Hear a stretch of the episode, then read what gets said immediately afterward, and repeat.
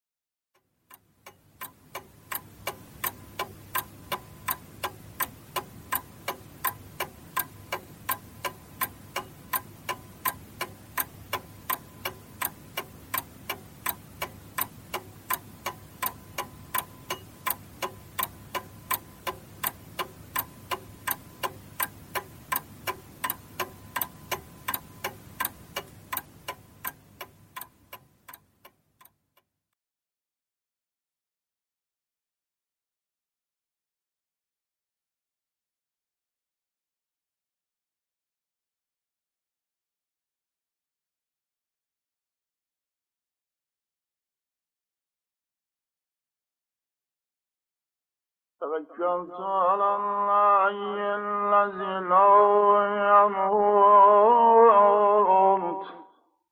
والحمد لله الذي لم يتخذ صاحبة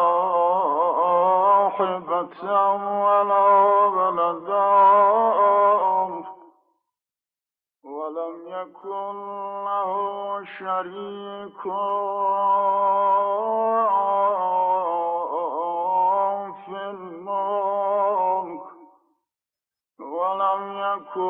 له ولي من الذل وكبره تكبيرا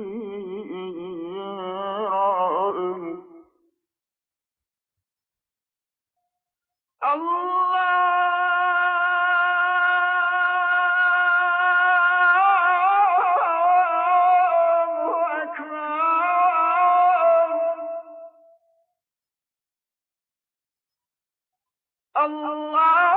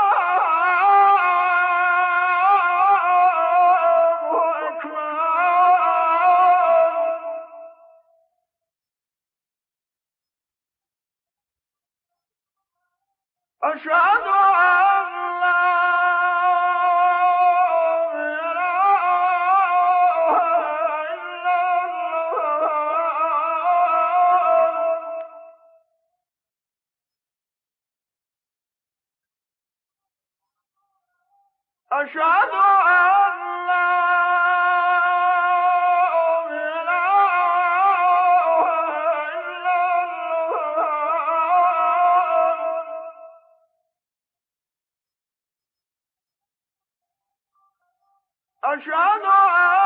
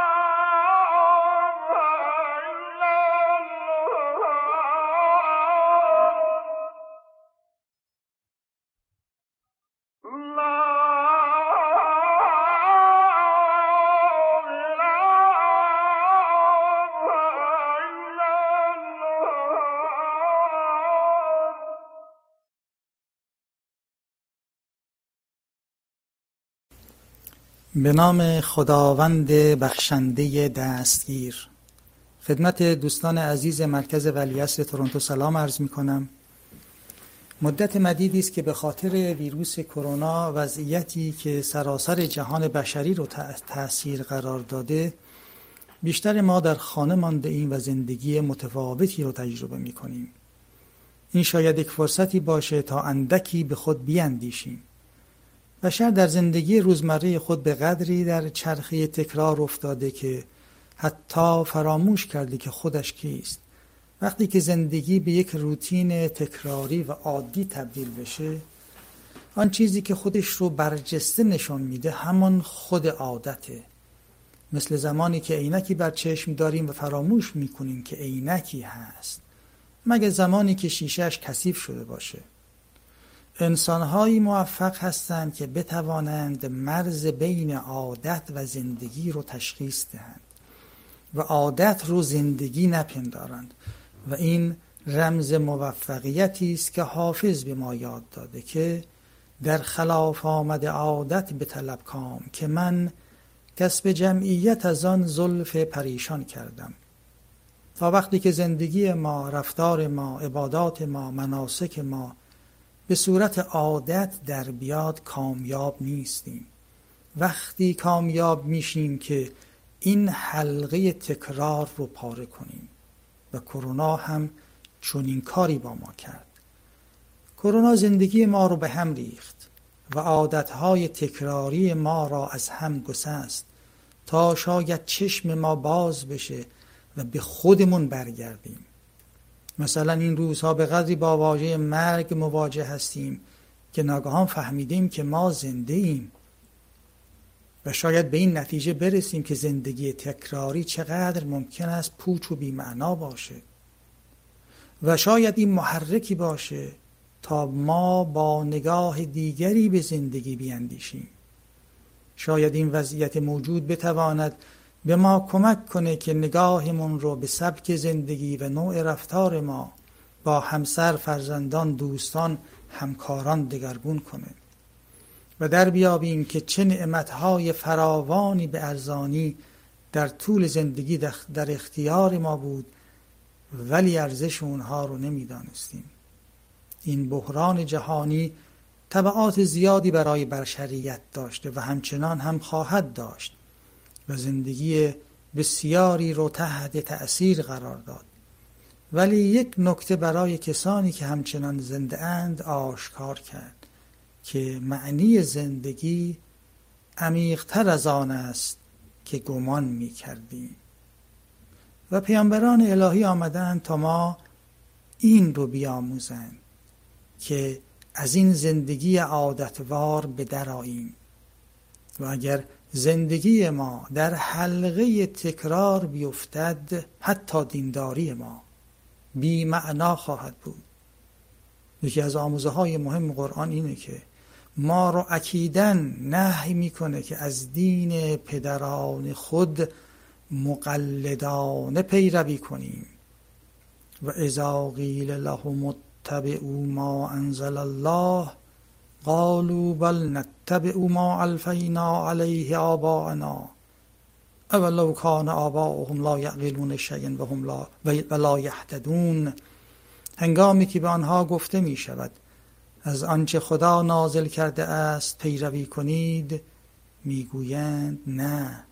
ما از آنچه پدران خود را بر آن یافتیم پیروی می نماییم. آیا اگر پدران آنها چیزی نمیفهمیدند و هدایت نیافتند باز از آنها پیروی خواهند کرد؟ قرآن تأکید می‌کنه که دلیل دینداری شما نباید پیروی از دین پدری و آبا و اجدادی باشه. خودتون محققانه دین رو بشناسید و این یعنی گسستن آن حلقه تکرار که زندگی و دینداری رو از معنا توهی می‌کنه. و همچنین مهمترین آموزه قرآن ایمانه که ایمان ورزی مسلما با عادات و تکرار پوچ بیگانه است و مؤمن هیچگاه در یک سکون تکراری محبوس نمیمونه و هر روز در چشمه ایمان ایمان تازه‌ای برمیگیره و در چشمه ایمان چرک کهنگی رو هر روز می‌شوید. یا ایها الذین آمنو آمنو ای کسانی که ایمان آورده اید دوباره ایمان بیاورید. ایمانی تازه ایمانی نو. چرا؟ برای اینکه با خدایی مواجه هستیم که هر لحظه تجلی تازه‌ای برای مؤمن داره. کل یومن هو فی شن هر لحظه او داره دلبری تازه‌ای می‌کنه. هر لحظه داره خودش رو تازه بر نو بر مؤمن عرضه می‌کنه. و برای همین هم مؤمن هم بایستی هر لحظه ایمانش رو تازه و نو بکنه. امیدوارم در این وضعیت بحرانی که به وجود آمده اندکی به خود به زندگی و اعتقادات خود بیاندیشیم و چشمان تازه‌ای پیدا کنیم. این بحران ها در زندگی بشر بود و هست و خواهد بود ولی کسانی از آن بهره می‌گیرند که بتوانند چشمان خود را وا کنند و شاید یکی از طبعات این بحران ها همین باشه. ختم کلام رو به ابیاتی از غزل مولانا به پایان میرسانم که اشاره به همین مسئله داره که خدایا این همه سختی را برایم پیش آوردی. گاهی مرا به باغ و گلستان می‌کشی. گاهی مرا به سخ با این سختی ها به داغ می‌کشی. ولی می‌دانم که قصد از این کار این است که چشمان من وا شود و با نگاه عمیقتری به زندگی به هستی و حتی به خودت داشته باشم. یک لحظه داغم می‌کشی یک دم به باغم می‌کشی پیش چراغم می‌کشی تا وا شود چشمان من. از خداوند می‌خواهم که در این ماه رمضانی که متفاوت از رمضانهای پیشین است نه در مرکز ولی است جلسه حضوری برقراره نه مراکز دیگر. یکمی در تنهایی به خودمون بیاییم و از این تکرارهای پوچی که داشتیم بکسلیم و دوباره دینداری خود رو از سر بگیریم و ایمان تازه‌ای بر تن بکنیم. و همچنین از خداوند می‌خواهم که توفیق عبادت و روزداری رو همچنان به ما عطا بفرماید. همه شما را به خداوند می سپارم و السلام علیکم و رحمت الله و برکاته.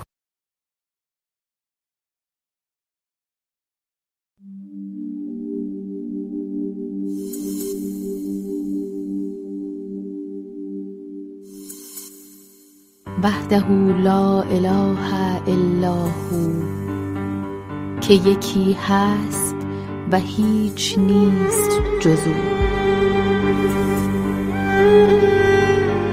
لا اله روش عبور کردن را به تو یاد می دهد. از هر چیز که عبور کردنی است عبور کن تا به آنچه عبور از آن غیر ممکن است برخورد کنی. به خداوند حی و حاضر به نور زنده و زاینده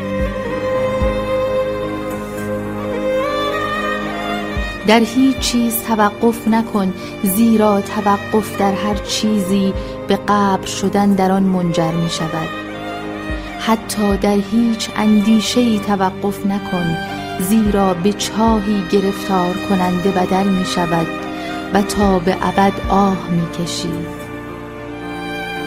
از همه چیز بگذر از همه چیز آنقدر بگذر تا به آنچه گذر کردنی نیست برسی.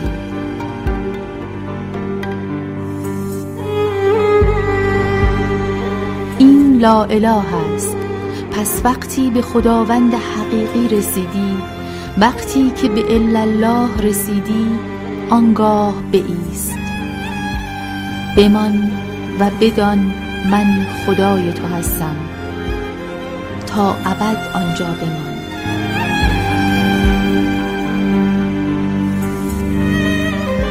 فلان آرزویت برایت به خدا مبدل شده. چرا؟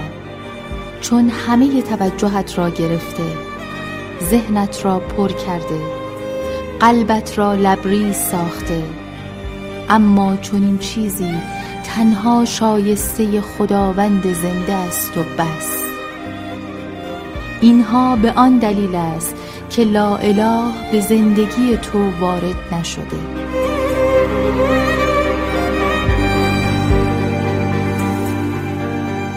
لا اله می‌گوید تلاش را به کار گیر اما به خدایی نگیر.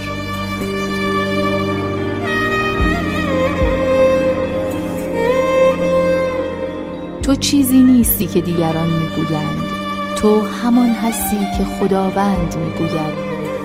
تو محصول نظر مردم نیستی محصول نظر پروردگار هستی. پس آن دروغ را رد کن و این حقیقت را بپذیر. لا اله.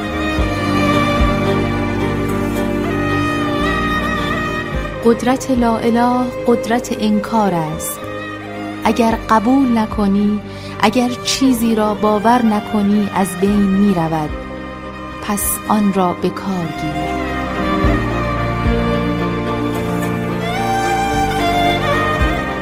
نترس و بر علیه ترسانندگانت بلند شو. می‌بینی که بسان سایه های گذرا میگذرند و محو می‌شوند.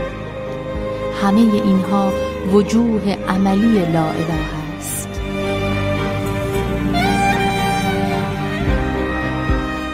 سرور تو خدا باشد نه غیر خدا. این لا اله الا الله است. این یک انتخاب از میان انتخاب های ممکن نیست بلکه تنها انتخاب ممکن است. زیرا احدی به جز خدا سرور و پادشاه و صاحب انسان نیست. اگر دنیا رو به روی تو نایستد پشت سر تو می ایستد آنگاه تو می روی و او به دنبالت می آید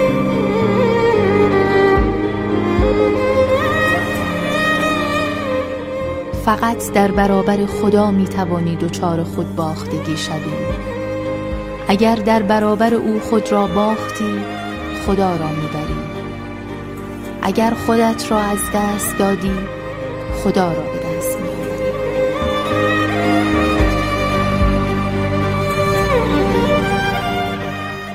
که یکی هست و هیچ نیست جز او.